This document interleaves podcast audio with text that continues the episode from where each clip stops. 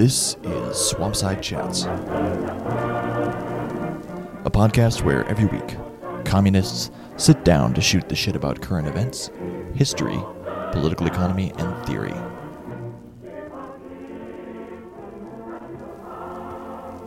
This week, we complete our three part series and a close reading of Principles of Communism by Frederick Engels.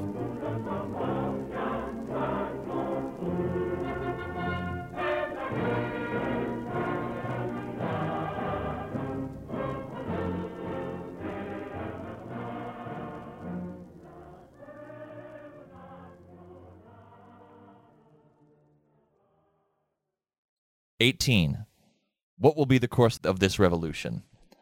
Above all, it will establish a democratic constitution, and through this, the direct or indirect dominance of the proletariat. Direct in England, where the proletarians are already a majority of the people. Indirect in France and Germany, where the majority of the people consists not only of proletarians, but also of small peasants and petty bourgeois who are in the process of falling into the proletariat, who are more and more dependent in all their political interests on the proletariat, and who must, therefore, soon adapt to the demands of the proletariat. Perhaps this will cost a second struggle, but the outcome can only be the victory of the proletariat. Democracy would be wholly valueless to the proletariat if it were not immediately used as a means of putting through measures directed against private property and ensuring the livelihood of the proletariat. The main measures emerging as the necessary result of existing relations are the following 1. Limitation of private property through progressive taxation, heavy inheritance taxes, abolition of inheritance through collateral lines, brothers, nephews, etc., forced loans, etc. 2.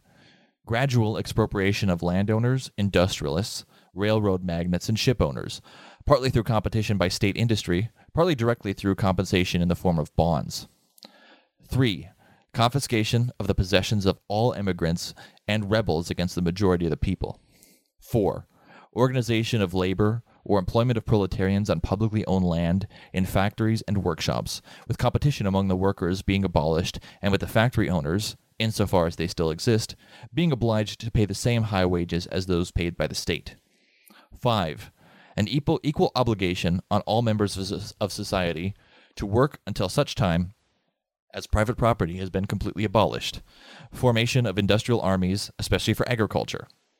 6 centralization of money and credit in the hands of the state through a national bank with state capital, and the suppression of all private banks and bankers.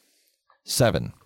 Increase in the, in the number of national factories, workshops, railroads, ships, bringing new lands into cultivation and improvement of land already under cultivation, all in proportion to the growth of the capital and labor force at the disposal of the nation.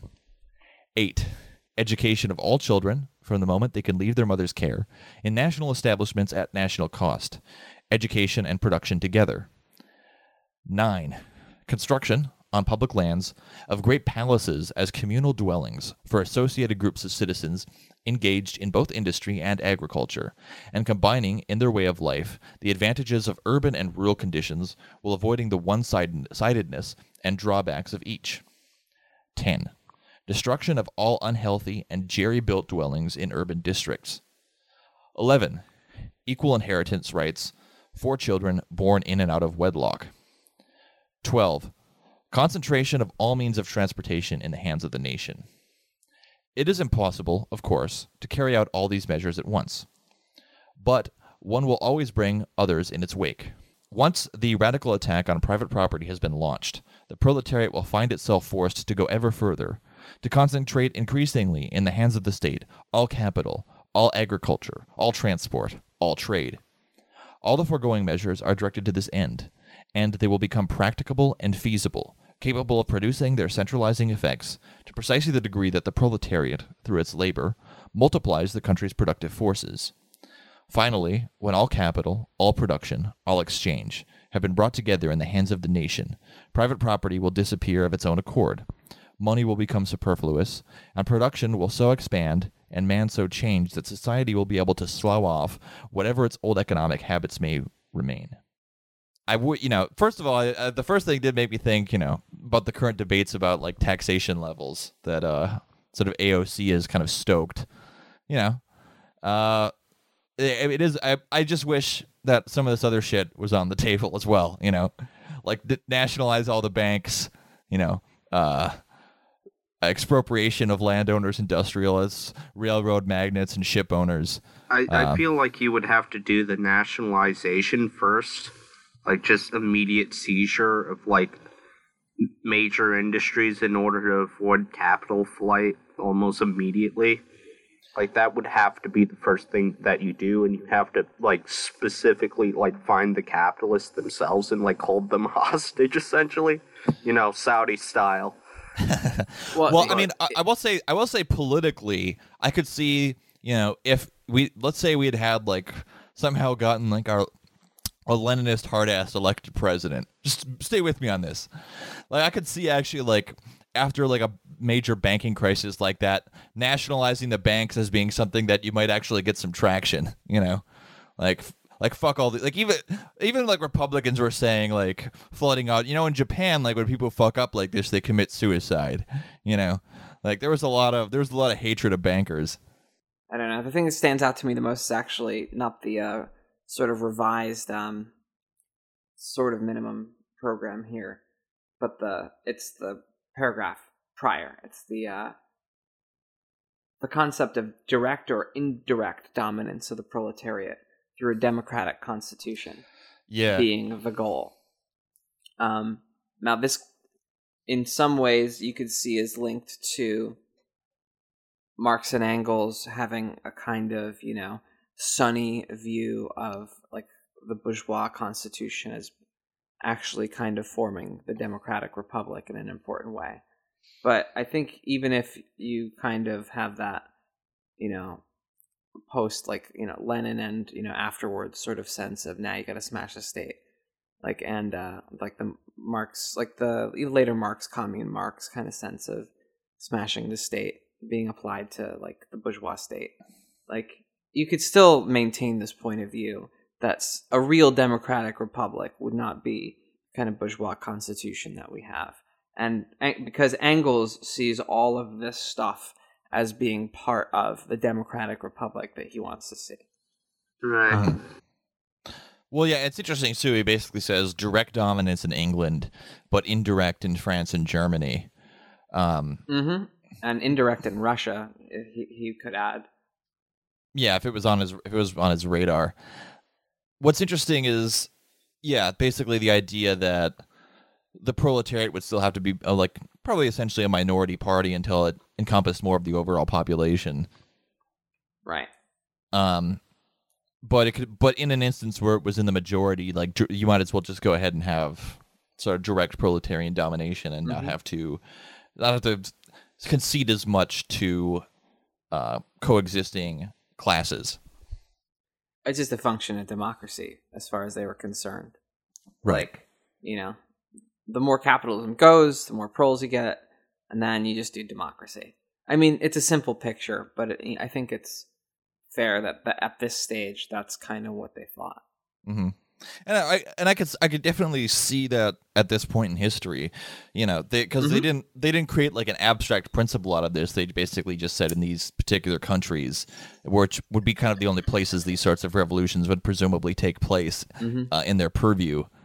That's how it ought to go. Yeah, it, it sounds really similar to what they outlined in the Communist Manifesto in terms of what they want uh, mm. with their demands, like specifically the nationalization of major industries, the abolition of town and country.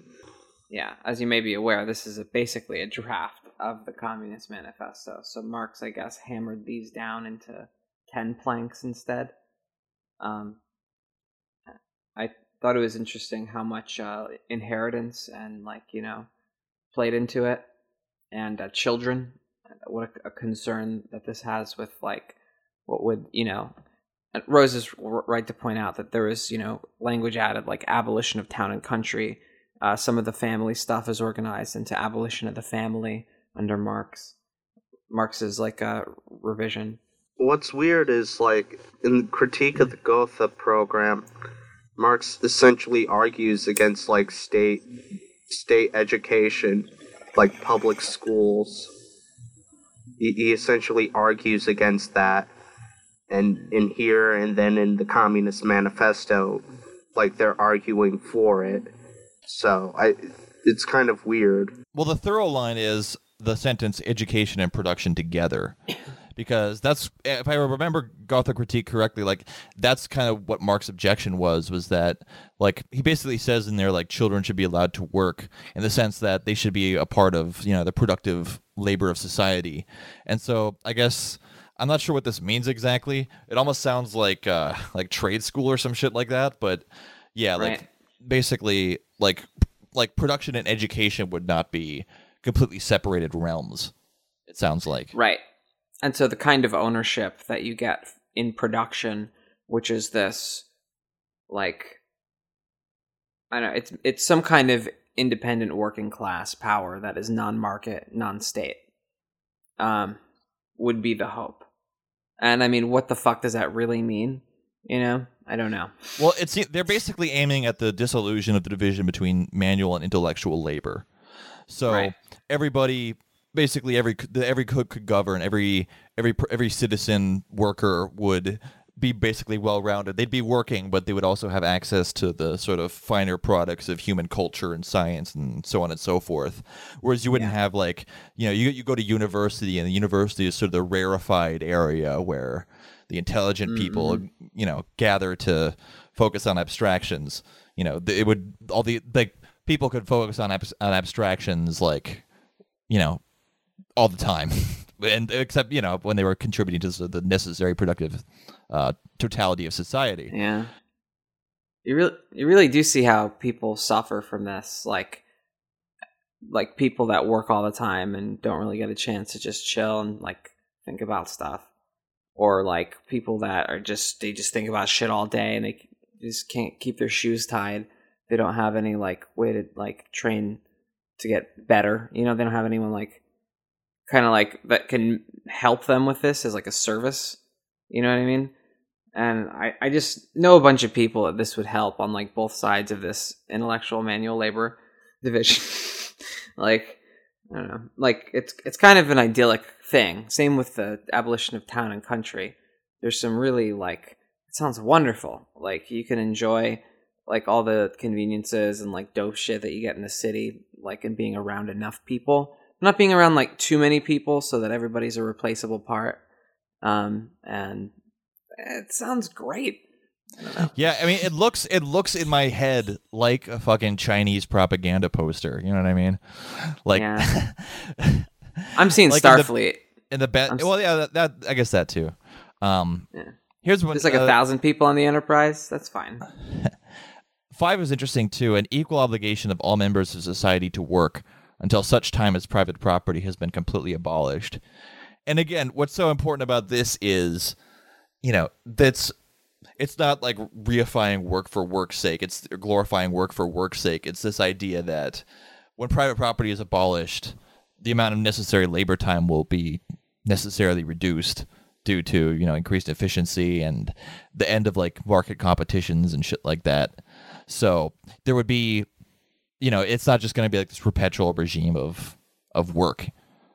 You know, e- even like even Paul Cockshott admits like the lack of progressive character of the Soviet Union because they never like reduced labor time when they had the opportunity to do so. You know, they didn't reduce working hours. He says no idea why.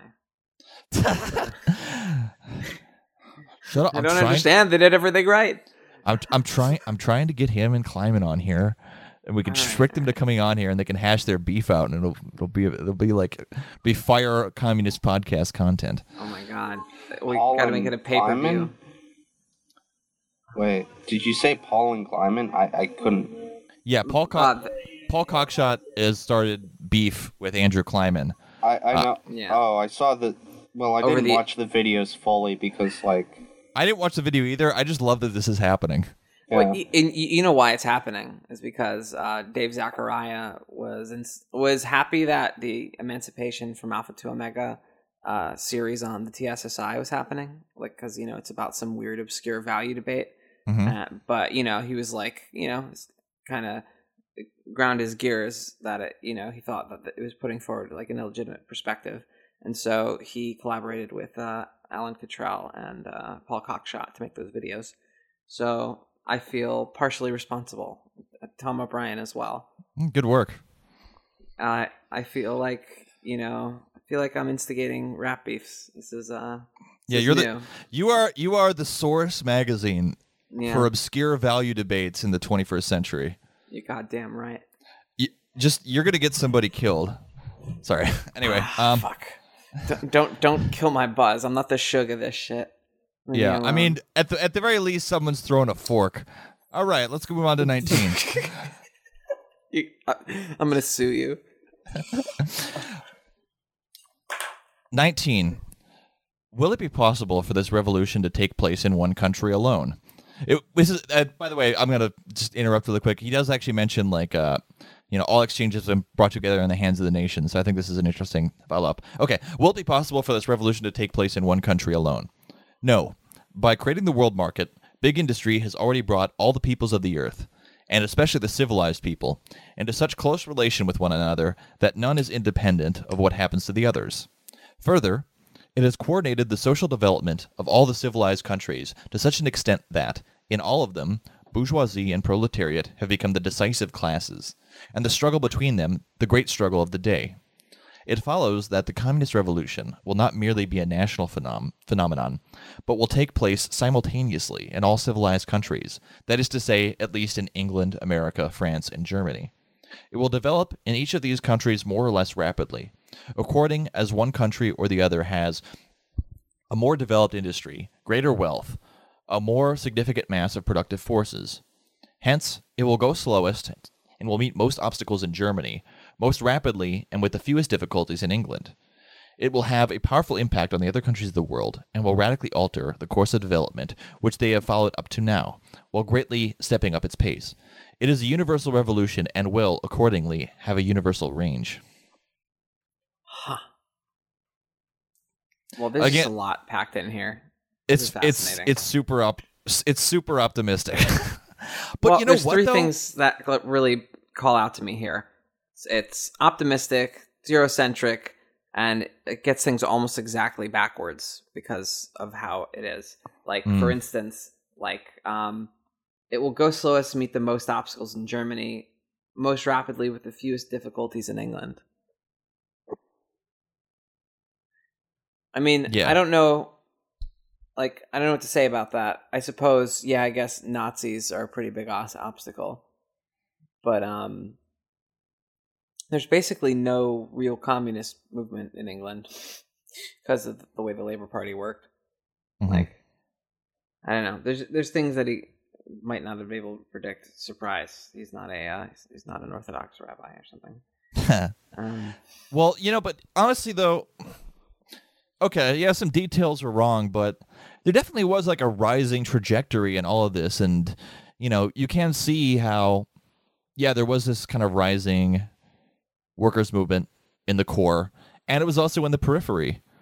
Um, and, you know, again, had the had the the great fuck up of the early 20th century not happened, right. you know, it, it really could have all worked and had had you know the third international not been criminally mismanaged, you know, there were Or the still re- that's- yes, had had they not been criminally mismanaged, had there not been the big, you know, had had the German SPD not completely cucked out on World War II, you know, like there could have been like the the overall arc of it went quite well, but I mean the overall arc of it kind of corresponds to his optimistic vision. I think maybe not in the exact way he anticipated, but you know history kind of played out uh, in a way that unfortunately squandered that kind of I'd say overall potentialities. Yeah, like the one thing I'll say here is it's impossible not to notice that he just says, "Look, like there's a good thing he's saying. Uh, it follows a communist revolution will not merely be a national phenomenon, um, you know, because the peoples of the earth are all brought together. On the other hand, he says, especially the civilized peoples, um, Mhm. and, and it has to take place simultaneously in all civilized countries. That is to say, at least England, America, France, Germany. You know, you, you know, civilization. Mhm. And and then towards the end, he says it's a universal revolution and will accordingly have a universal range. Um, but there's just sort of a, a big absence there, a big lacuna. What about the uncivilized world? How do they Yeah. play into the revolution? And you know, I'm I am basically a proponent of a version of a technological determinist, historical materialist kind of, you know, worldview or whatever, or theory of communist revolution. So I don't want to just dismiss this entirely, but I think this statement is why people are suspicious of the technological like worldview. Mm. Um, is is because it kind of looks like this, and in fact, it comes from this this thought here that it's just a civilized countries, but it's going to affect everyone.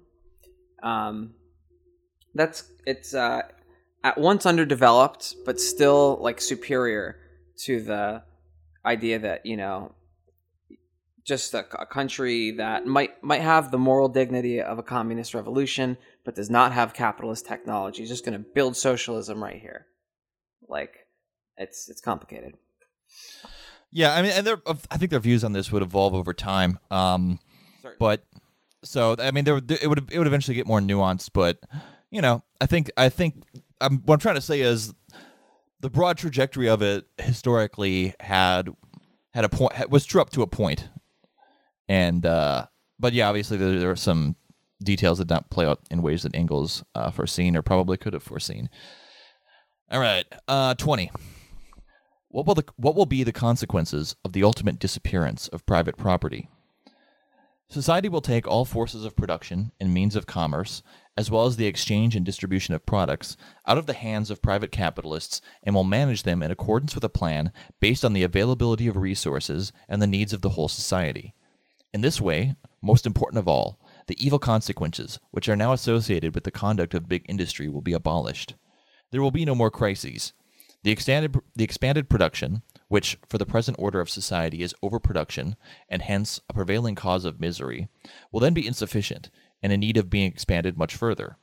Instead of generating misery, overproduction will reach beyond the elementary requirements of society to assure the satisfaction of the needs of all. It will create new needs and, at the same time, the means of satisfying them.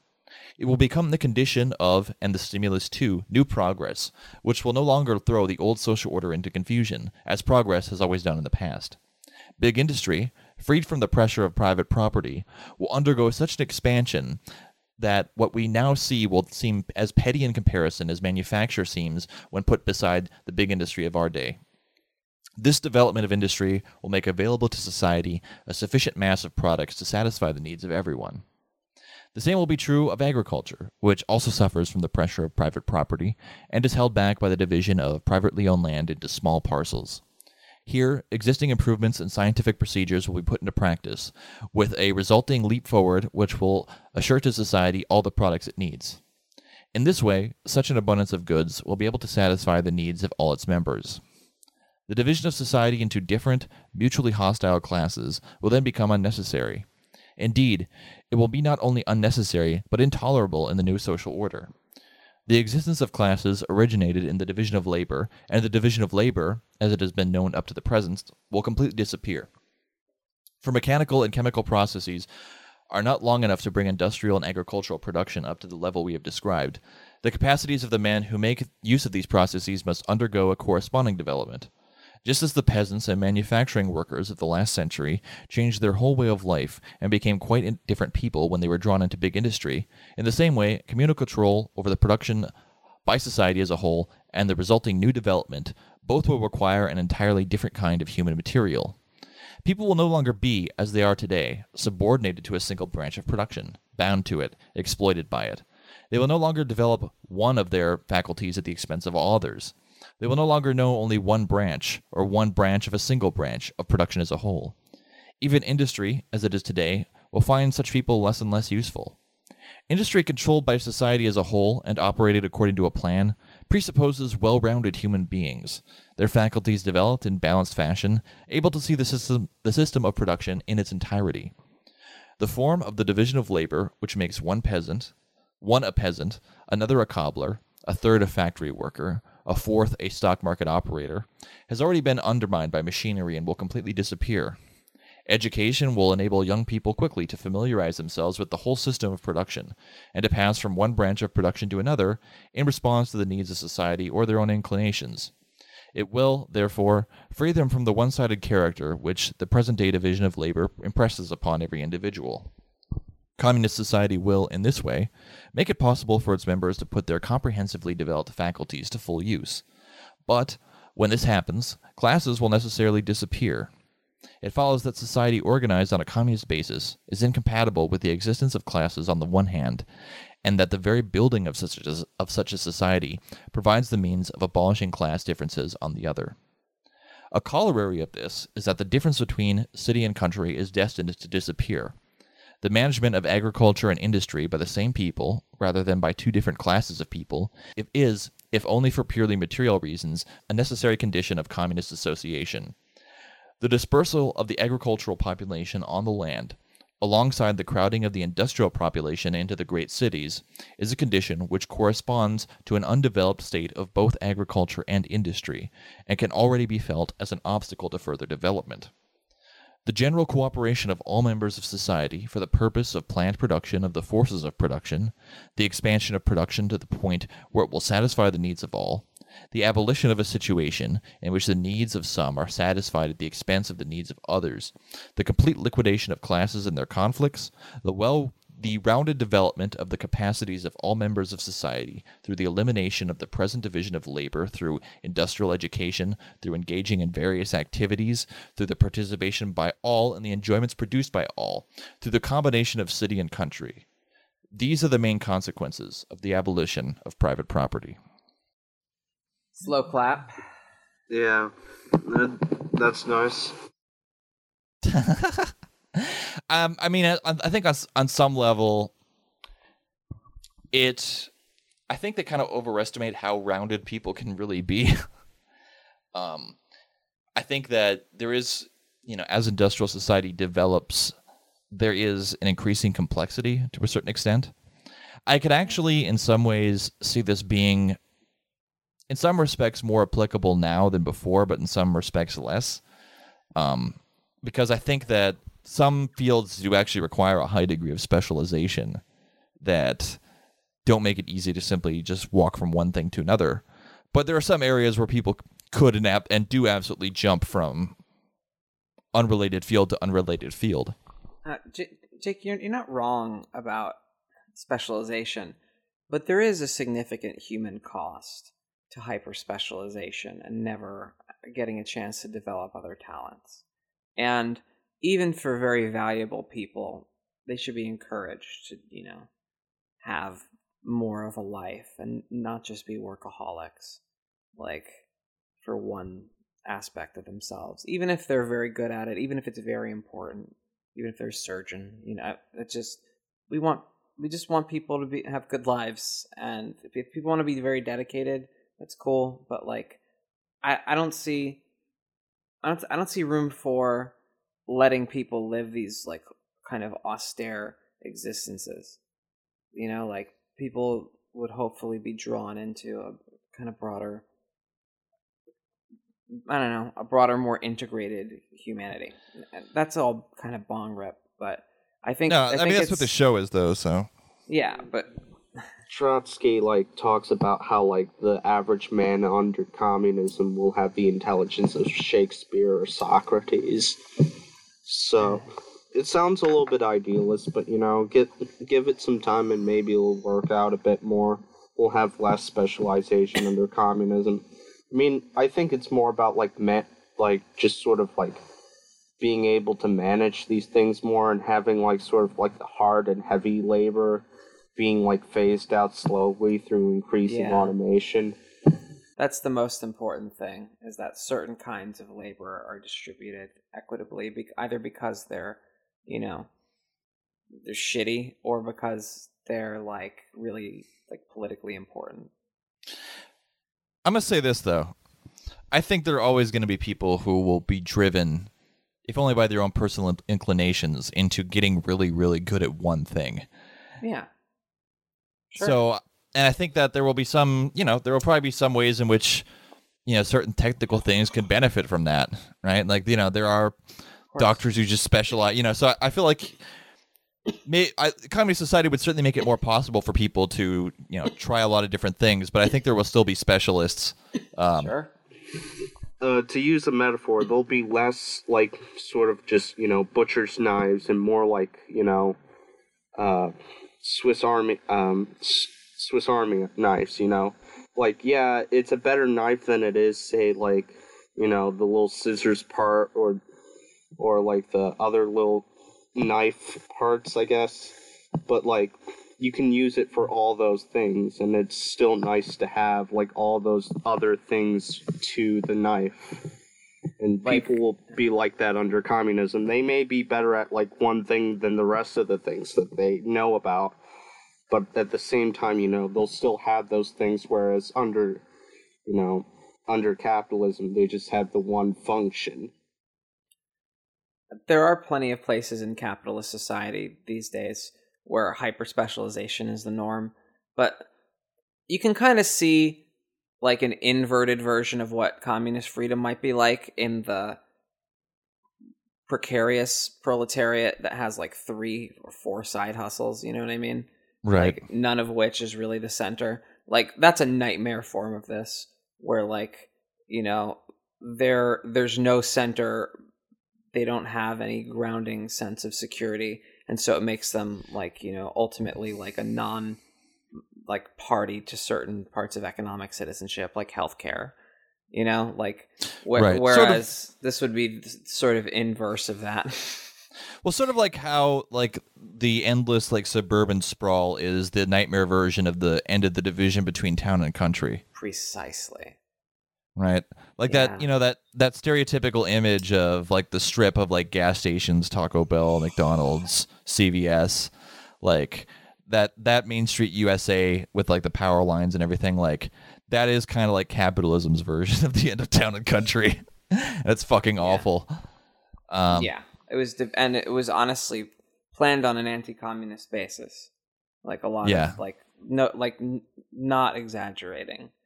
Um my favorite one of my favorite essays Endnotes ever published is its own peculiar decor by chris wright and it kind of takes off of Engels' elaborations about american property and talks about the formation of suburbia on that basis.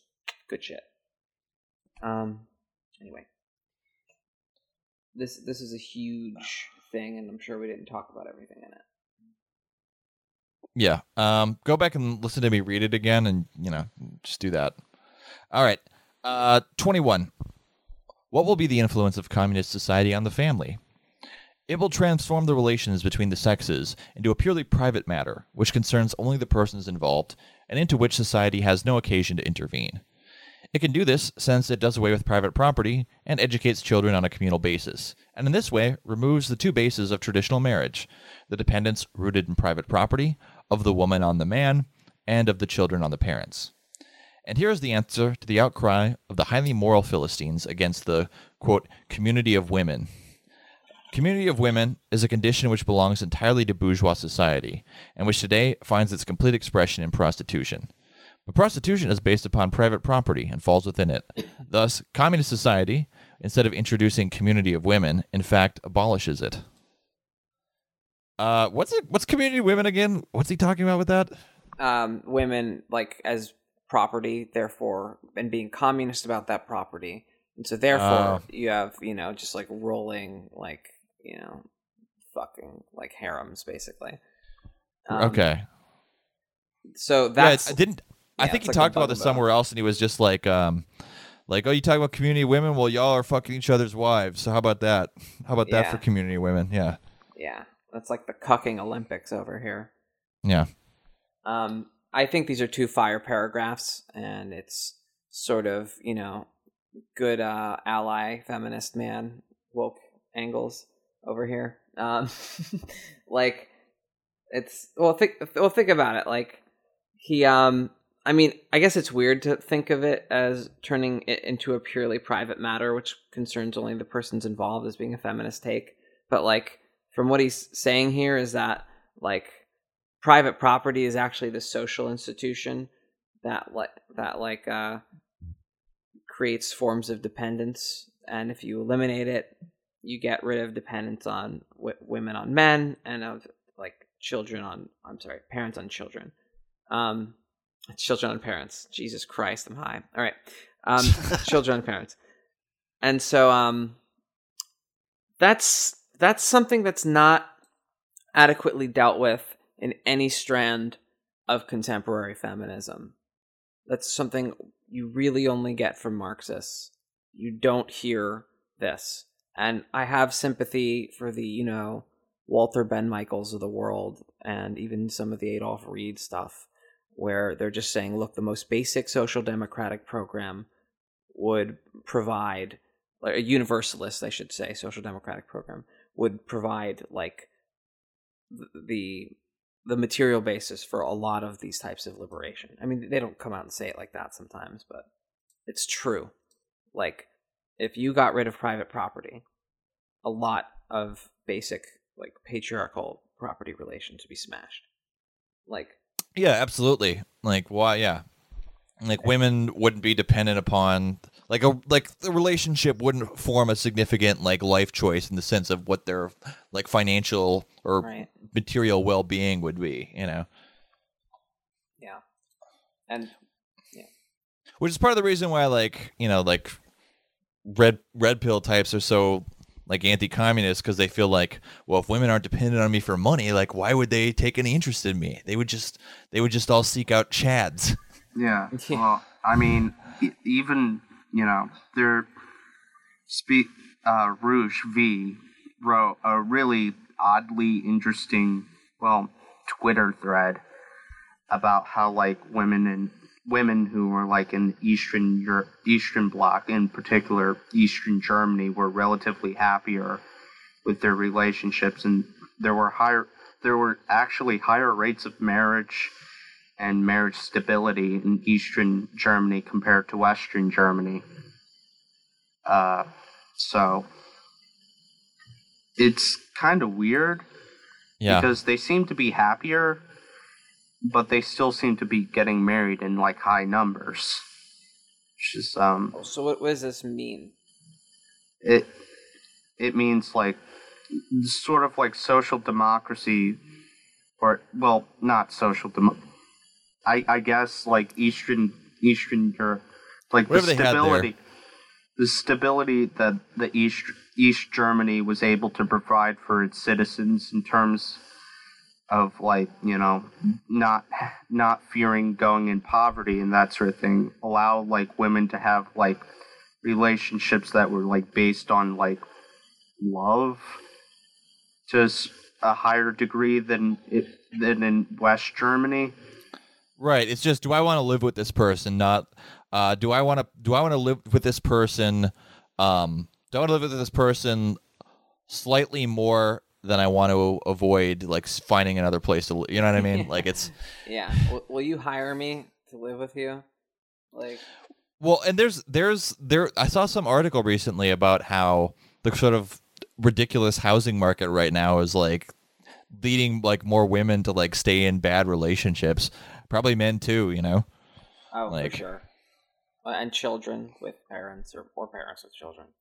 Yeah. or, or siblings or just abusive people in general that have go. Yeah. The thing is that you see now more more than even that is like people just being like, yeah, I can't afford to be in a relationship, you know. I literally can't afford it. Like just afford like the time and like care that would be necessary to like maintain a relationship. I have a job or whatever. That just eats up so much time in my life that I can't have like even just the basics of a social life or like a fair or like some kind of like m- even a miserable relationship with like a woman or a man or whatever. Well, you can always you can always just go to a bar every night and just get drunk and have stupid arguments with strangers. You can do that. Yeah.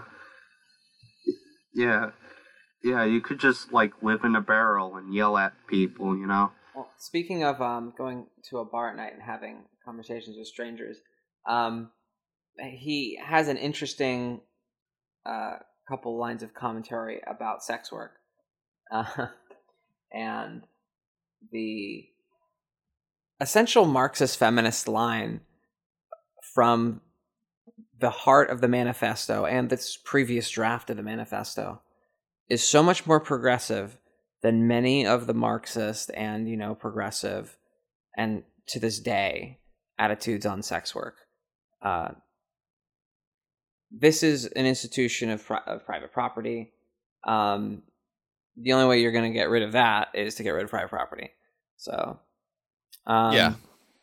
Yeah, they just try to argue like prostitutes are like parasitic lumpen proletariat that are not producing anything of value I and mean- therefore to be suppressed. it's it's or you know issue an order to have a bunch of them shot, like or yeah. I mean, it's it's been a pretty dismal history. Um, and the manifesto is so much better and demonstrates you know the universal prostitution in the wage form and how this is just the apex the the utmost expression of private property don't you fucking get it if you don't like this abolish private property um Yeah, th- this is why they're the big beards.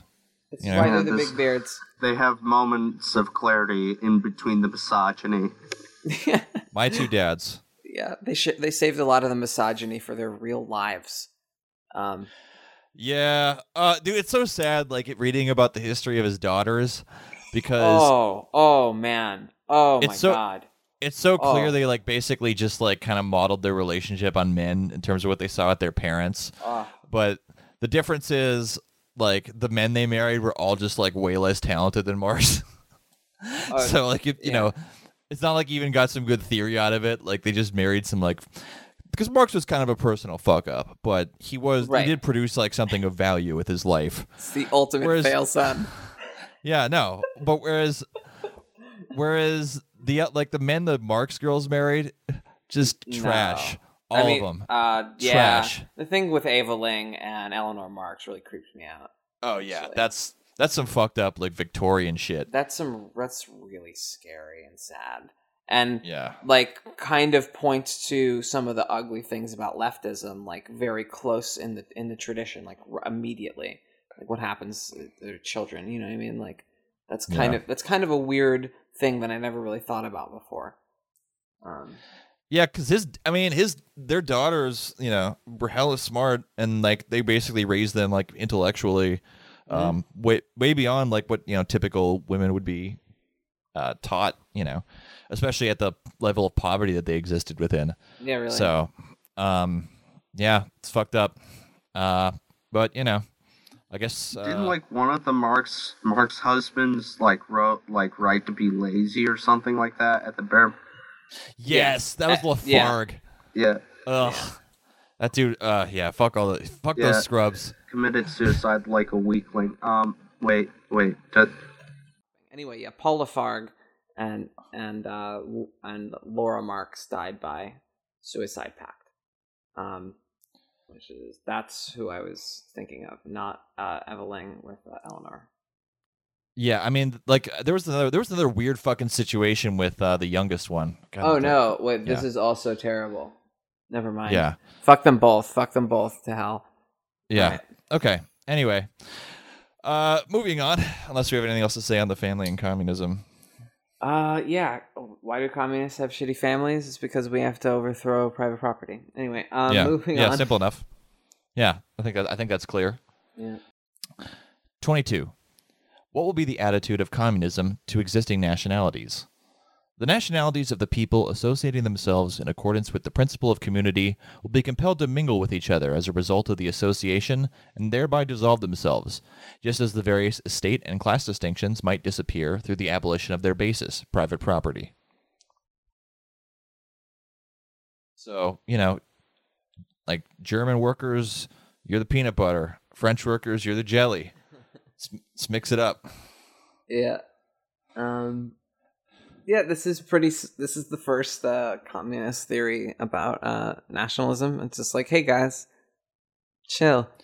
Hey man, uh, look at this map. Look at this. Look at this globe, man. Look at this picture of the Earth from space. I don't see any borders. Do you? I, d- I don't see any. I just see a, a a blue dot. Yeah. So, yeah. So when people say that like, "Oh, you know, Marx broke from humanism." You, th- there is like a very simple kind of naive humanism that you get with a lot of really great intellectuals actually.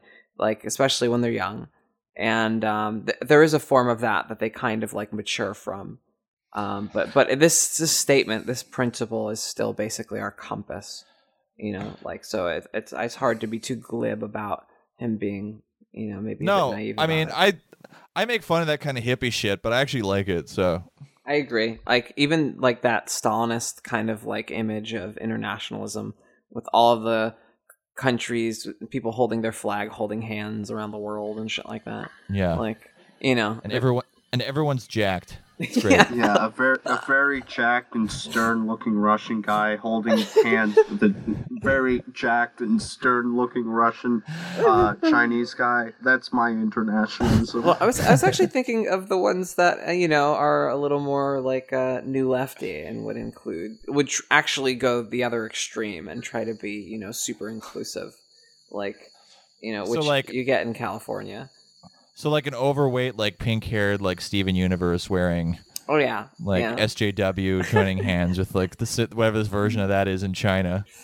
Well, they have it's the '90s version of this, so it's a bit you know Yeah. it's not quite as um yeah, so so like a like a Asian disabled person in a wheelchair Yes. holding hands Right. with with a black guy who's celebrating Kwanzaa. I, I mean But some- more or less somehow they're both jacked.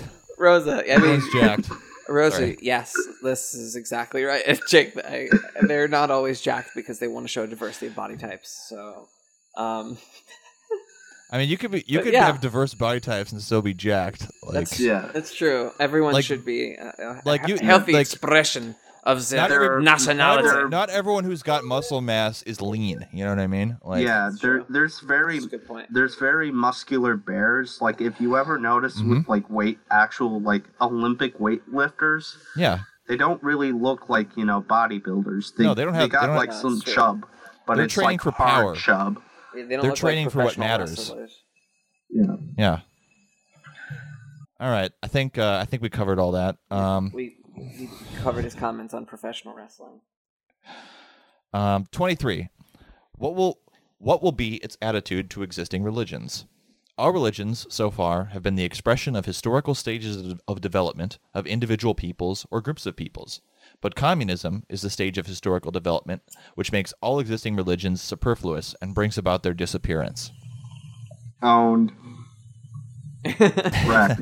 there's a Yeah, there's a I- there's, there's a footnote here that says uh, uh, rest of paragraph smudged by Cheetos dust. Yeah, communism communism will do more to end religion than a thousand YouTube videos Yeah. by smug white guys. this is uh and this is right. So you know if you've ever worn a fedora, what you want actually is communism because then Yeah. it'll be Yeah. more, be more Communism will actually just be like a long series of videos done by the amazing atheist. Yeah, he'll just talk everybody Oh into Yeah. it. my god! and ha- ha- Well, he's read interspersed with the gotta read some banana Colin video. Ty. interspersed with the banana. No one He's will. got, he's got to read some. Colin Hopefully, and like, get, five like, people you know, will- force femmed or something. Yeah, only only five people will get that reference. Hopefully, hopefully. Um, so so like, kind of the same thing with the nation's um claim that hey, look, you just knock over private property, boom, life's worth living, no more need for religion. Not really taking into account a sort of uh, anthropological universal attachments to you know different ways of doing shit and kind of the idea of extended kin ties and that sort of stuff.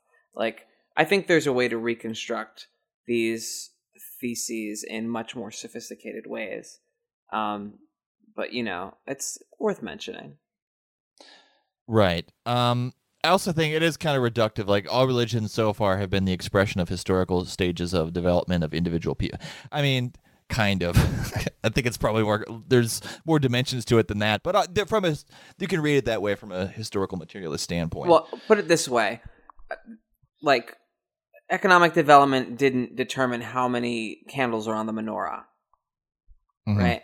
And there's a bunch of things in religion that's more like the candles on the menorah rather than you know the you know render unto Caesar's what is the Caesar's. You know what I mean? Like there's some clear things that are like, oh, okay, that's that's political and that's clearly an ideological thing that's going on underneath here.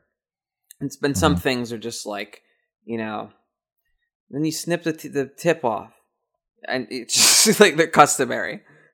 Yeah.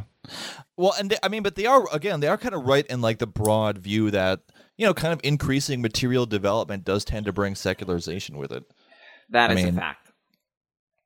I mean, yeah, I mean, like look at look at the high high degree of like secular stuff. Even again, like you look at the Swedish um, socialist states or what, uh, not social, but you know, social democracy, whatever you fucking call them.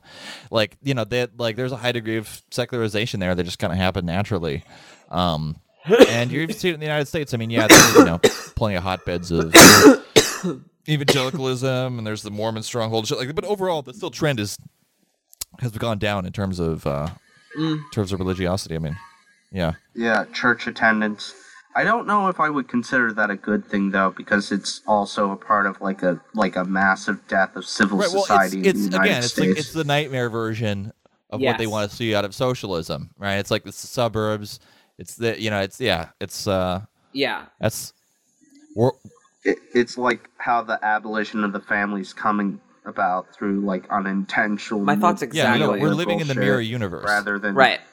Yeah, we have the mirror universe version Yeah. of the of all these Worst things, possible of all these planks. When pe- people say that, "Er, the Communist Manifesto has already been implemented," like there's no real defensible way that you can say that without making those big jumps and like misinterpreting these things into their you Yeah. know mirror universe slash Black Mirror versions. Yeah.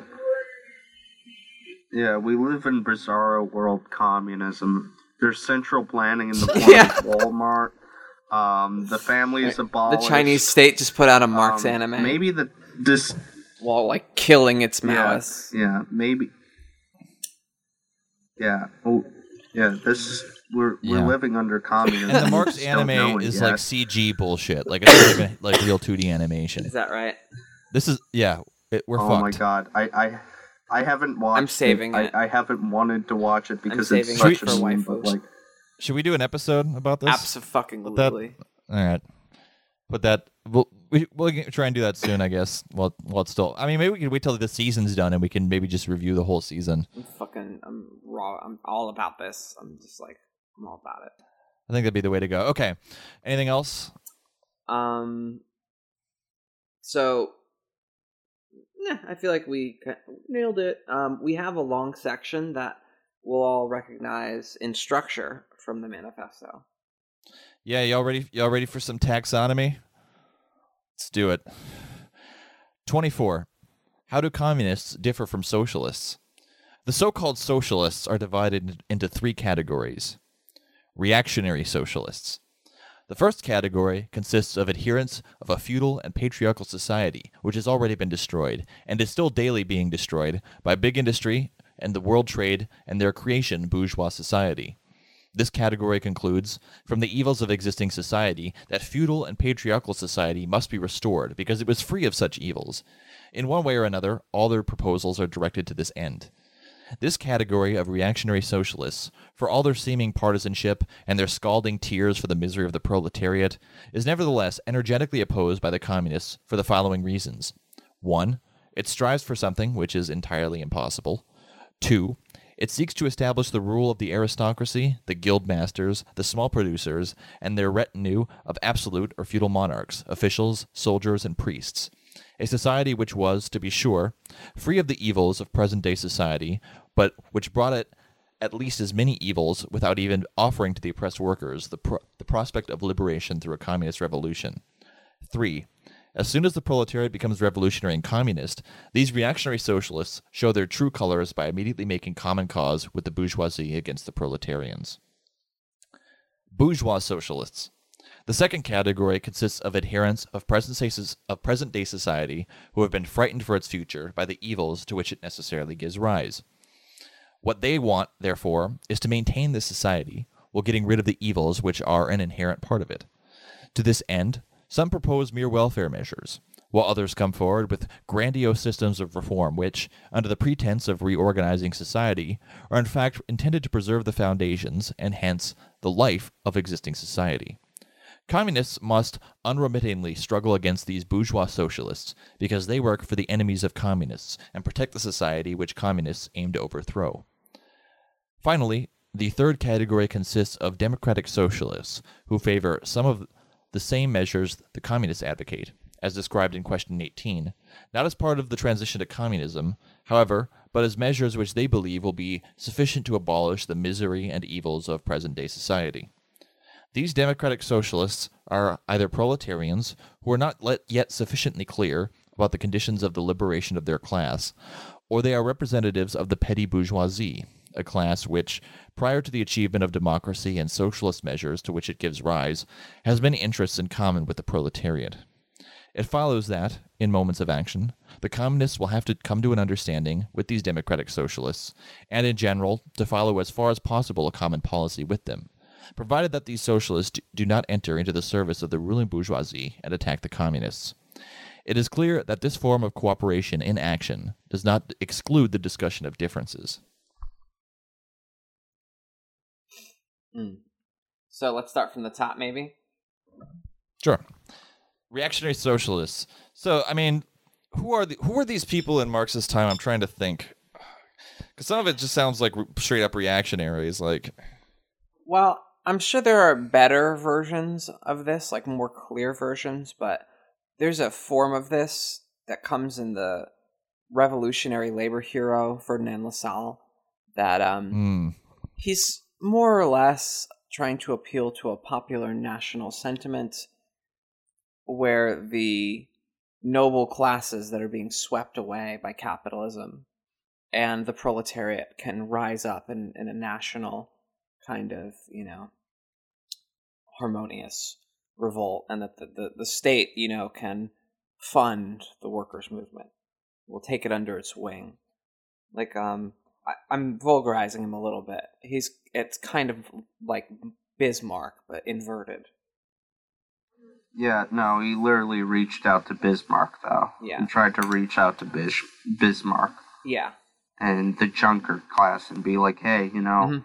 this capitalism thing, it's not really benefiting you guys. It's not benefiting us as you know the proletariat. So let's just come together and know we can we can have we can have socialism sort of but you guys still exist for some reason but we get higher no not even higher wages because Lassalle believed in the iron law of wages. So they would just be fucking cooperatives. Yeah so funded co-op. Yeah, yeah, this is uh, a og red brown alliance i guess or or at least o- yeah. og like you know justin murphy. Yeah mm-hmm. I mean, I, I feel like the the modern equivalent of this would be more or less like, you know, like like um Adolf Reed, Nagle, you know, people who sort of have like a pretense of being Marxist, but also really like Christopher Lasch, and hmm. are just like really oddly nostalgic about like you know social white social democracy essentially but, is, is social conservative the same thing as wanting to restore like feudal society? No, I'm, you know I'm, I mean? I'm, with Jake. I, I don't think that works. It's like the closest thing to it because we don't really have mm. reactionary socialists in the modern day. So the closest thing would be like weirdly socially conservative, weirdly like social mm. democrats who like approach social issues through like capitalism got rid of the best parts of the family things like that. It's just, you know. Uh, I, I, can I can I can kind of see it, but that doesn't. I mean, that doesn't really fit within the parameters defined I, by Engels here. I, I mean, no, I think that's that better fits into bourgeois socialists. Would actually be more like that current of DSA thought. Whereas the reactionary socialists remind me more of these like these like unconditional accelerationist types that like some of which are openly friendly to older forms of hierarchy. Um, it sounds more like neo-reactionary types, honestly. Exactly. That's I mean. what I mean. It's like these, but these very syncretic neo-reactionaries that think of themselves as want, uh, wanting some kind of, you know, communism, even though they love previous class societies. This isn't just Justin Murphy. There, there are people that like, I don't know, there's a lot of there's a lot of dumb shit on Twitter. Okay, so yeah, bou- bourgeois socialists. Yeah.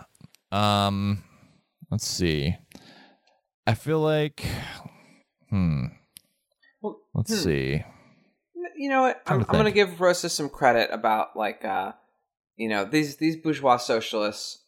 As it's you know it's a little less defined. Like historically, maybe we're right, Jake, but like in terms of like the, who we would think of as as the bourgeois socialists today, you could be a better feminist than like a lot of the DSA types and be here.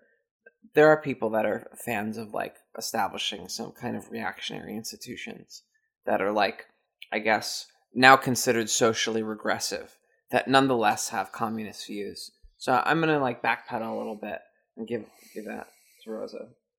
Actually, now that I'm relooking at the bourgeois socialists, the bourgeois socialists, you know, that could just be like your Yeah, bourgeois socialists are just like Elon Musk or like, you know, Well, that's the problem. Like that, like socialism. It, you know, even though it, you know, it's becoming kind of hip again in a weird way. Like I feel like, th- like the it, liberal ideology is is too developed. Like you're not going to get a lot of you're not going to get a lot of bourgeois socialists. You know, like they just don't like that. That Starbucks guy is like running for president because one congressperson talked about a increase in the wealth tax. You know what I mean?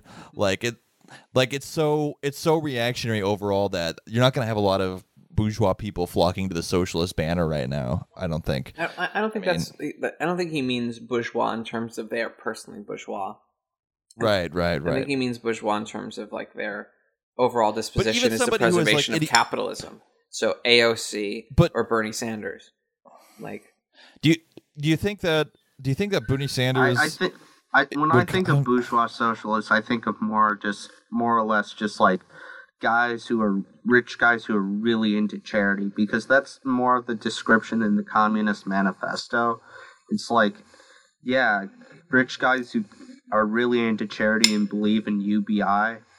Like I, I feel like social democrats would like at this point in time would fall more into like a reactionary mold. well, I feel like with these with with these types, like I feel like bourgeois socialists will be more like Green Party types or some shit like that. You know, well, I don't know. They want to maintain the society while getting rid of the evils which are an inherent part of it. This sounds a lot Yeah. like people that more or less want to like reform this the world we live in, get rid of climate change, but not really Right. change society. You know, get rid of Right. wealth inequality and racism and sexism, but not really change society. Like that's what that it's this is very broad in a way, and it definitely oversect. Eh, excuse me, definitely intersects with the people we were talking about, Rosa, in terms of like the kind of reactionary-ish, like DSA people. Um, speaking of democratic socialists, Yeah. how do they fit mean, in this here? I mean, this one seemed like the most salient of the three categories, you know, at least, and the most applicable to something we see today uh, in our own circumstances. Um. Okay, yeah. So you're basically talking about like uh, Ebert types, you know, or sort of you know right wing Soc Dems is basically this category, where they don't want to transition to a higher form of society. Uh, they just want to sort of alleviate like the mid- misery of present day society. Yeah, they want basically dictatorship of the proletariat. That's basically what they want. Like they have, they want this like democratic republic. Am am I getting that? Am I getting that right? Like, Mm, no, they don't want that. They they just want they just want some quick fix reforms at most. Like you know, like UBI or or or like you know just or like you know teaching kids programming in the inner cities to to s- stop crime or mine for Bitcoin or some Well- weird shit. note, note, notice what he says that um, the third category consists of democratic socialists who favor some of the same measures the communists advocate, as described in question 18. Question 18 is his description of Wait, does he say democratic That's under the socialist or- Democratic Socialists. And so, and so this is, you know, what what will be the course of this revolution he's describing in 18, which I think we can equate to the im- like putting in the minimum program and establishing the dictatorship of the proletariat. Right? Yeah, that's like that's the third category. Uh huh. Yes. Yes. The the so-called democratic socialists, and that stuff, you know, that's like definitely um a lot. It's a lot stronger of a position than I would associate with the term democratic socialist. You know, um, Yeah, you know, you're right. Actually, like looking at looking at these two like together now, like I think that yeah, like there's not like you might hear the people like on Chapo talking about like would probably fit into this category, you know. Um, some of them like the like yeah, the bourgeois socialists probably would be yeah, it would be the Bernie Sanders left essentially. yeah, Then Democratic Socialists would be slightly to the left of that. Yeah, like they basically want like a workers' government. Norway, circa 1950, maybe, or um, yeah, they want something, but Right. they don't. They're just right. They do want an alternative. They're just social democrats. Well, it, it's hard. It's hard. Honestly, I I don't feel like the any of these we can transpose any of these categories exactly because the ideologies have all developed. You Mhm. know, Yeah. The game, the game, the game is very different. Like I don't think I don't feel like these aren't exactly like eternal archetypes, at least as they're described here. You know, I think that you know, yeah. I mean, we're kind of we're kind of mold, trying molding things to sort of fit into these to jam them into these categories when I don't know if that's I don't know if this is like really the most useful exercise to be honest. I well, I mean, the, what are we looking at then? Just a historical document? I think it's- interesting to ask why he chooses these. There's a historical reason, but I think he also is pointing to a certain like some de- different degrees of non-Marxist socialisms, non non-communist socialisms. You have some like this like you know beyond the ultra right like Lassallean, you know strategy to line up with the aristocratic and Junker and pre-capitalist elements. You have um, socialists for the maintenance of capitalism with a human face, and then you have people that want essentially eternal Dick Prohl, like Mm. they want, want Marxist Marxist socialism. I mean, um, yeah, I I would go back a bit and say that like the the the reactionary socialists would not be like sort of like Laschian social democrats, but rather like just straightforward fascists. Honestly, like Right. that would probably make more sense since I think you you're know, right.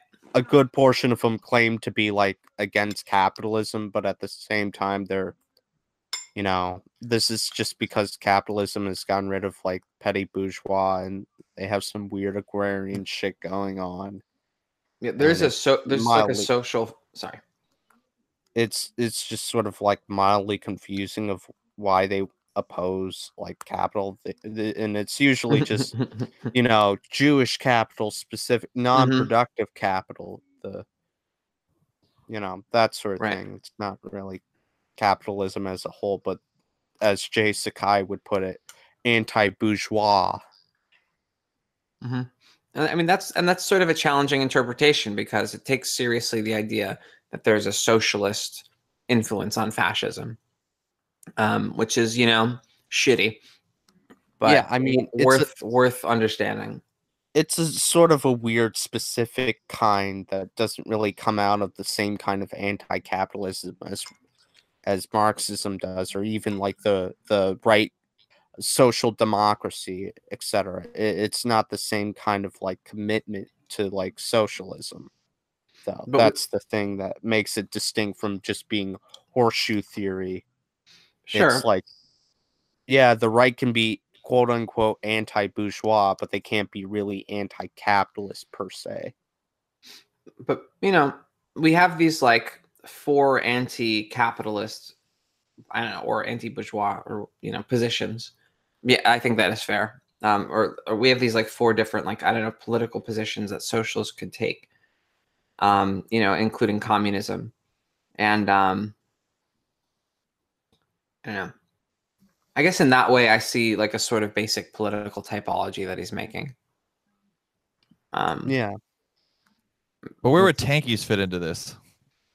Um, tankies, I think, ultimately are, for the most part, cheerleaders of pre-capitalist like like a, really like a kind of like not quite capitalist form of accumulation and are frequently found themselves on the shit side of you know so-called progressive norms that a lot of the bourgeois socialists kind of got just because they wanted to fit in at like their soirees right Yeah. I- um I feel like it would be some in between combination between like um like just sort of like reactionary socialism and like the sort of like you know dictate uh social democrats essentially like Yeah, so, like- It doesn't fit Mhm. neatly into either, though.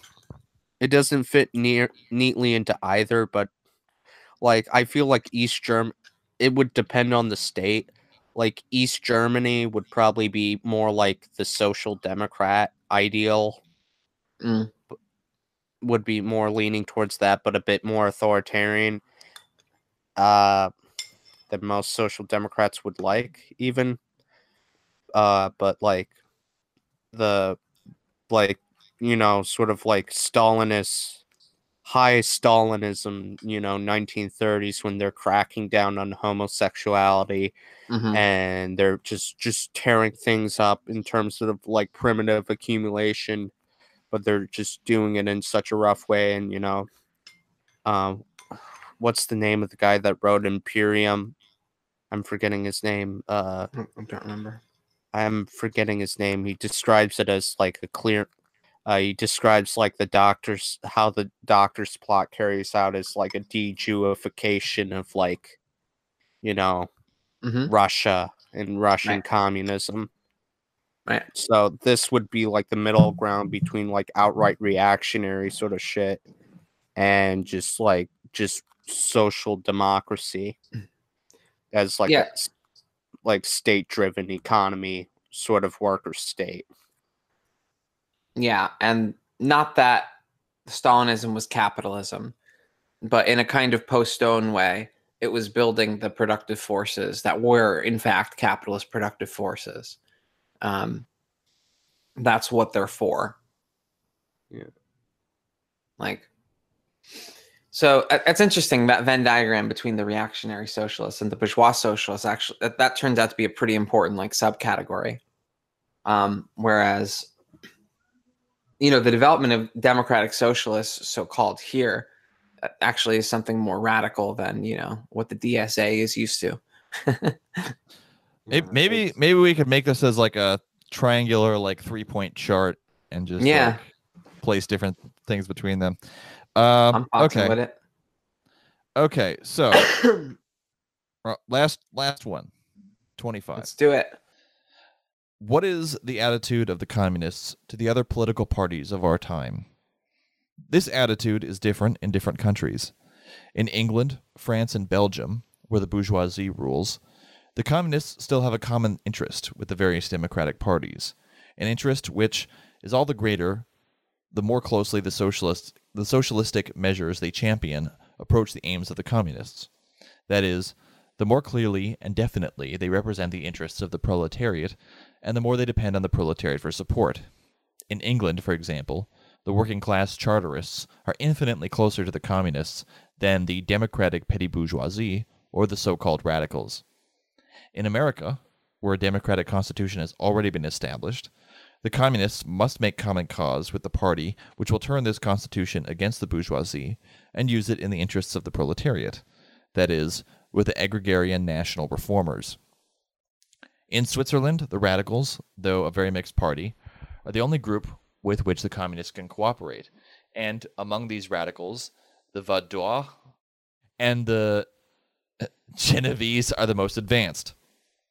In Germany, finally, the decisive struggle now on the order of the day is between the bourgeoisie and the absolute monarchy. Since the communists cannot enter upon the decisive struggle between themselves and the bourgeoisie until the bourgeoisie is in power, it follows that it is in the interest of the communists to help the bourgeoisie to power as soon as possible in order the, in order the sooner is able to overthrow it. Against the governments, therefore, the communists must continually support the radical liberal party, taking care to avoid the self deceptions of the bourgeoisie and not fall for the enticing promises of benefits which a victory for the bourgeoisie would allegedly bring to the proletariat. The sole advantages which the proletariat would derive from a bourgeois victory would consist 1 and various concessions, which would facilitate the unification of the proletariat into a closely knit, battle worthy, and organized class, and two, in the certainty that, on the very day the absolute monarchies fall, the struggle between bourgeoisie and proletariat will start. From that day on, the policy of the communists will be the same as it is now in the countries where the bourgeoisie is already in power. So, um, I just want to start with that last bit because this is pre 1848, really. And so, what actually happens is instead, the bourgeoisie, for the first time, there's a revolutionary rupture where they really do side with, you know, the order instead of being like liberal revolutionaries.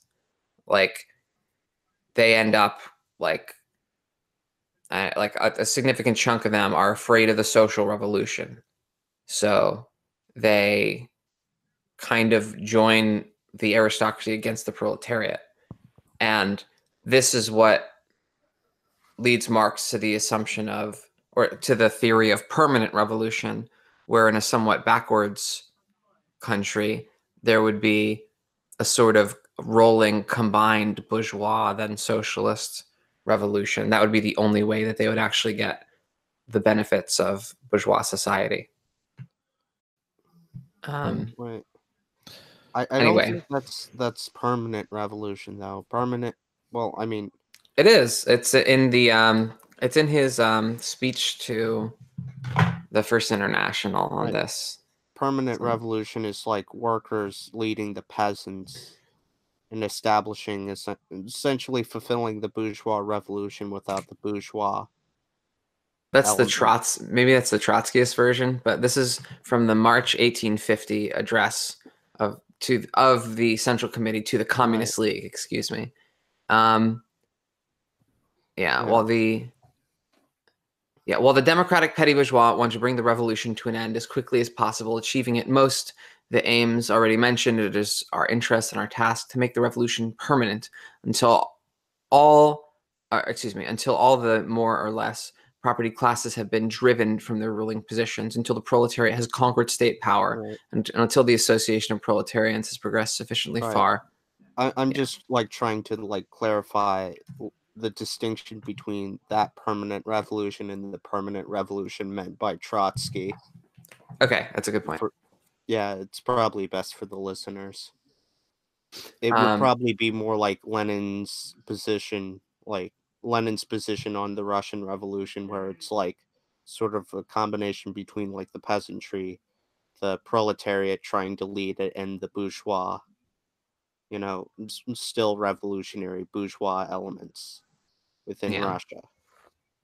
and and you know it's funny that like they end up saying this stuff about like Germany, you know, not like a ba- so-called backwards country like Russia, which is you know Yeah, Ger- Germany, at least in their conception, you know, and productive forces were far ahead, and Ye- and Engels was like, and Marx and Engels were like, oh man, you know, I guess we're these late industrializers. We're you know we're backwards. yeah, like at most, like Marx talks about like a peasant revolution that might kick off like other Mm. revolutions across Russia, and like a letter Right. responding to the Neuro- Narodnik's criticism of capital. I I'm butchering that word really Narodnik. hard. Narodnik. Narodnik criticism of Russian agrarian populist criticism of capital. Yeah. Um, maybe to page up a little bit, let's talk about comments on the United States. Um, again, maybe a bit sanguine about where the democratic constitution of the United States is going to go. Yeah. Yeah. Um yeah, It Engels later comments on like on like, you know, how like essentially like revolution wouldn't be possible until like the point in which like there wasn't enough their land like the expansion of land just sort of stopped. yeah. It's, Yeah. it's more like clear and cogent. Where this is essentially like you know, you know, the settler agrarian settlers will probably be leading the revolution, which is like, mm, nah, No, it, it's uh it didn't work out that way and similar advice is given in the excuse me is given in the vice is given in the manifesto similar advice is given in the manifesto.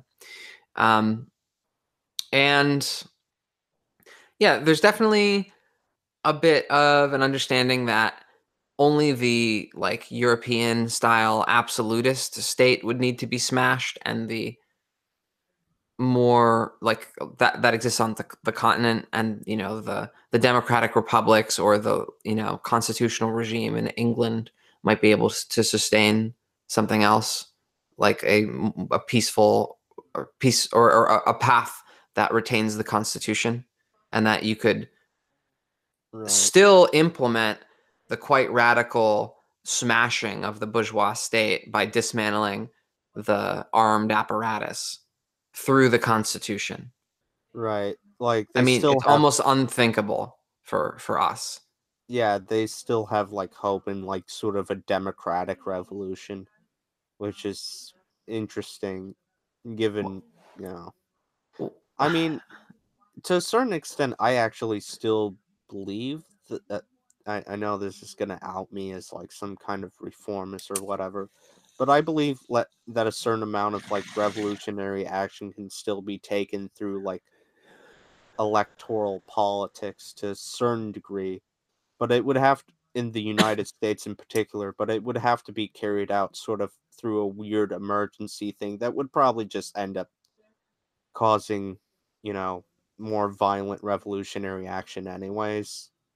I mean, it, you you basically would have to like get in a position where you could just like completely like like declare martial law, declare a state of emergency, and then clear the table to write up a new constitution. That's And that- basically what. And that's you when they have open up the. FEMA camps. yeah, Rosa, I mean, I, I, I That- think when when you read Engels and you read Kautsky, you know, yes, they're too, they're you know, Kautsky's too loyal to the Constitution. Engels is too sanguine about the possibility of using the state. But what they do have a genius kind of concept when if you tried, if you won like majorities or something, if, if for some reason like the Workers' Party, you know, managed to do something, and an actual like like a- an actual minimum program was tried to be implemented, you would get attacked, and you could rightfully launch a revolution in defense. Now Yeah, the question is, how likely is it that you get that kind of you know majority or whatever? Now that that's that's a real question. You would have to do like a whole bunch of things to lay the groundwork in order to be able to respond to like a coup or whatever, or a situation where you Right. could coup. I mean, I, True, I yeah. think yeah, I think Rose is onto something. I feel like you would actually have to engage existing political institutions and like or existing electoral processes and stuff like that. But one thing that history has made clear is that you have to very carefully guard the flanks and Mhm. have have like a some militant component that would be prepared to Mhm. defend the revolutionary gains of Right. the working It, class. it's sort of like uh, Mhm. it's sort of like Chile, you know, like yeah, Right. you can Mhm. get elected and you can ins- you can do all these reforms and you can like you know have like your Cybersyn, but if you're not willing to pr- like defend yourself from like a possible coup, then all that shit's gonna go away almost immediately once like you get like a military strongman from the unite backed by the United States or the mm-hmm. capitalists or whatever. But let, us think about what the implementation of a minimum program in Chile would be. That would be replacing, you know, the bourgeois state institutions with institutions of armed workers. You know, like that would be some kind of some something that was competent and strong enough to be a to resist, you know, foreign intervention. Essentially, like Right. this is no this it's not like an easy thing to accomplish and I, I don't mean to say that it shouldn't be tried or whatever but it's it's you know it's a very hard thing to do in the context of of one country when you're elected like okay we're going to completely reform the military and have like uh you know dem- democratic universal conscription or some shit Yeah. on a on Republican basis. I mean, you're probably all you're probably already going to have you're probably going to need the militias to exist before you even get into the government and maybe some stuff already within the military. But before then, before right. taking power in order to because How- you're not How do you how do you consensually dismantle the armed forces? Right, it's not going to be easy to do that. You It's not gonna you you here's in the future we'll have like well developed virtual reality. So we'll like sneak into we'll forget them when they're sleeping, and then we'll like just make them think they're going about their normal day, when really they're in our matrix. I like it. Yeah. I don't know. I- Yeah, I mean that's a good question. I mean, I think you could actually probably. I guess it depends on what people's motivations are for being. I mean, you could repurpose the military to different things. You know, I, I mean, it's really I, I, the hard part is, of course, like the officers. That's really like the that you know, they're the ones Well- making all the big calls. They're the ones more likely to be. Yeah, part of the reaction. class is generally like reaction, the most reactionary of the military. It's not even like the so much as like the re- officers that are like going to be the most problematic of all of them. I, I, I, I have to stress that it would be the dismantling of the armed forces as an institution. That Mhm. is what is scientifically speaking, analytically speaking, meant by smashing a state is to dismantle their armed forces. So th- that's what a lot of the you know the Kautsky like and Lenin like kind of debate is about. That's what you know. I don't know. Let's let's like it's like, you know that's like a big question. And when you really chew on, how would you you know like wouldn't it wouldn't it make more sense to just try to repurpose it? Couldn't could you repurpose it? You know like I mean, there's there's a lot of like questions, think- legitimate questions that people have that smashing think, the like, state just- isn't isn't like the first thing that comes to mind, and like without Yeah. coming from this like coming at this from a Marxist military- perspective. the full dismantling of the military will only be possible like after like a global revolution, but during it, like you can't do it completely. yeah, because you're still going to need some of the apparatus especially uh, if like the revolution were to somehow kick off in the united states first for whatever reason like you would still need to be able to like operate like nuclear weapons and that sort of thing to like yeah. just Yeah. To mean, you- those, I, I think I think you know, just have a issue a declaration to those who in the mili- standing military who lay down their arms and join their local popular pe- local popular militias instead. Join the worker militias. Um, you will get a voucher for free Mountain Dew, uh, Xbox Live, and NFL season pass for life. All Oh, the shit. all the Eminem albums you would want to get you just you can just get them for free And at Keep some going. point, yeah, at some point, Eminem will perform at your birthday. We'll, we'll have some. We'll have two commissars follow him around with guns at all times. it may look like birthday a appearances. it may look like a Eminem impersonator, but no, it's really Eminem. Oh, it's damn it. really Eminem. Damn it, Rosa. We have to be honest in our dealings with the proletariat. We can get Eminem impersonators. that are just as good. whatever, Rosa. I am whatever you say I am. Yeah. Um. so Any any closing thoughts on principles of communism in general? Um, well, I didn't really get to read the whole thing because I just popped in on this episode. Thanks for. Coming. you know, it it makes me want to go back and read the rest of it. Maybe I don't know. I, I Yeah. feel like a lot of this stuff is already covered in the Communist Manifesto because this is an earlier writing, but you know, it might be interesting to go back and see the differences or just listen to the other podcast. Yeah. It's great. It's a great podcast. Um, I could see. I mean, I definitely see. It, it the end is kind of weak. Like I can the the Communist Manifesto sticks the landing a lot better in terms of wrapping it up. This one just kind of ends. You know. It's like, hey, it'll be fine. yeah well it, it's literally just it's literally just the last point like there you could there if Yeah. you feel like there could have been other points but it just kind of like that's just where it happens to stop Yeah. should should we you know like make like a best of of the three drafts and just like chop it up to be you know like the the the uh, the revised principles you know swamp side edition We're not. Yeah, we're not doing. We're not doing a fan edit of the Communist Manifesto. we're not doing for a remix we'll put it on Yeah, soundcloud Yeah. all right the mashup that's what it's that's what it's called All right. Yeah. I mean, no, this is a, you know, there's a lot. This is a good piece. Like I said, I feel like this is a good introduction. It gets a little historical towards the end, but for the most part, kind of the, I, you know, the, broadly speaking, I think this is a more useful introduction to Marxist thinking than you're going to get um, hmm from the manifesto. Uh, for somebody, I would think just completely approaching this cold. Um, part of it is the structure. Um, it's just it's a very and it's more concerned with like clearly defining terms and Mhm. clearly like setting out kind of the broad narrative of historical materialism. And that you know, I think that's that's a good that's a good starting point for beginning to approach this stuff. I think.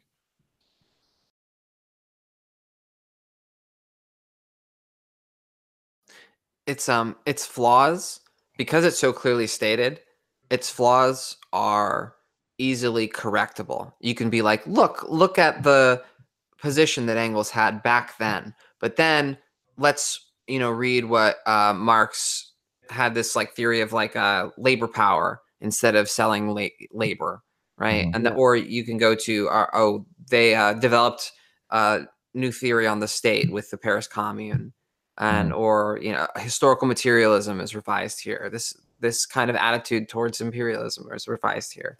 Like yeah, all the things that are wrong with it are easily correctable and it's good to be open about the development of marx and engels. Right. it's written clearly, and you know, it's it's not like copy pasta, fucking weird, shitty academic writing that's just all over the place and trying to impress you with how deep it is. It's just you know, just a nice little program thing that you can you can just calmly read. You, You know know, you can have like an intelligent high schooler read. Yeah, it, it, it, it makes it clear. It's a good. It makes it. It's easy for you to make it clear. Like Marx and Engels didn't come down from a mountain with these principles on stone tablets. You know, it was a part of. It was a part of a living, developing um, body of thought. You know, body of work, and it's you know it's not perfect, but it's it's a good start. look from this moment forward all Swampside patreon will be put towards making a karl marx reading room it's basically like a christian science or scientology center except it's it's communism and we'll be able to hand out this as a pamphlet because i mean it's perfect Yeah.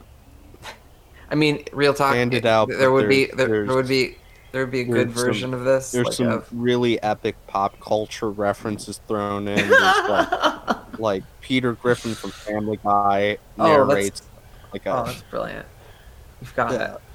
it to make it more epic relatable to the millennials. Yeah. Yeah, every half a page is just that image of like Peter Griffin like looking at you, and then he re-explains what you just read. Yeah, I'm I'm sipping that dew that you're that you're making. Yeah. Mountain Dew. Yeah. Yes. Um, and all all be read through like for through like a Fortnite Twitch stream. Sipping that All Mountain Dew. All right, I feel like I feel, I feel like I feel like we're I feel like we're circling the drain on this episode. So. really, really, Mountain. Dew. Mountain Dew's not a not the high point of the episode, Jake. No, all right. So that's it for this week. If you want to get a hold of us, you can email us at swampsidechats at gmail.com. If you'd like to support the show, you can check out our Patreon, like and subscribe to our different uh, social media sites, and uh, leave us a good review on iTunes. So until next time, keep your boots clean, your feet out of the swamp, and your head in the revolutionary clouds of tomorrow.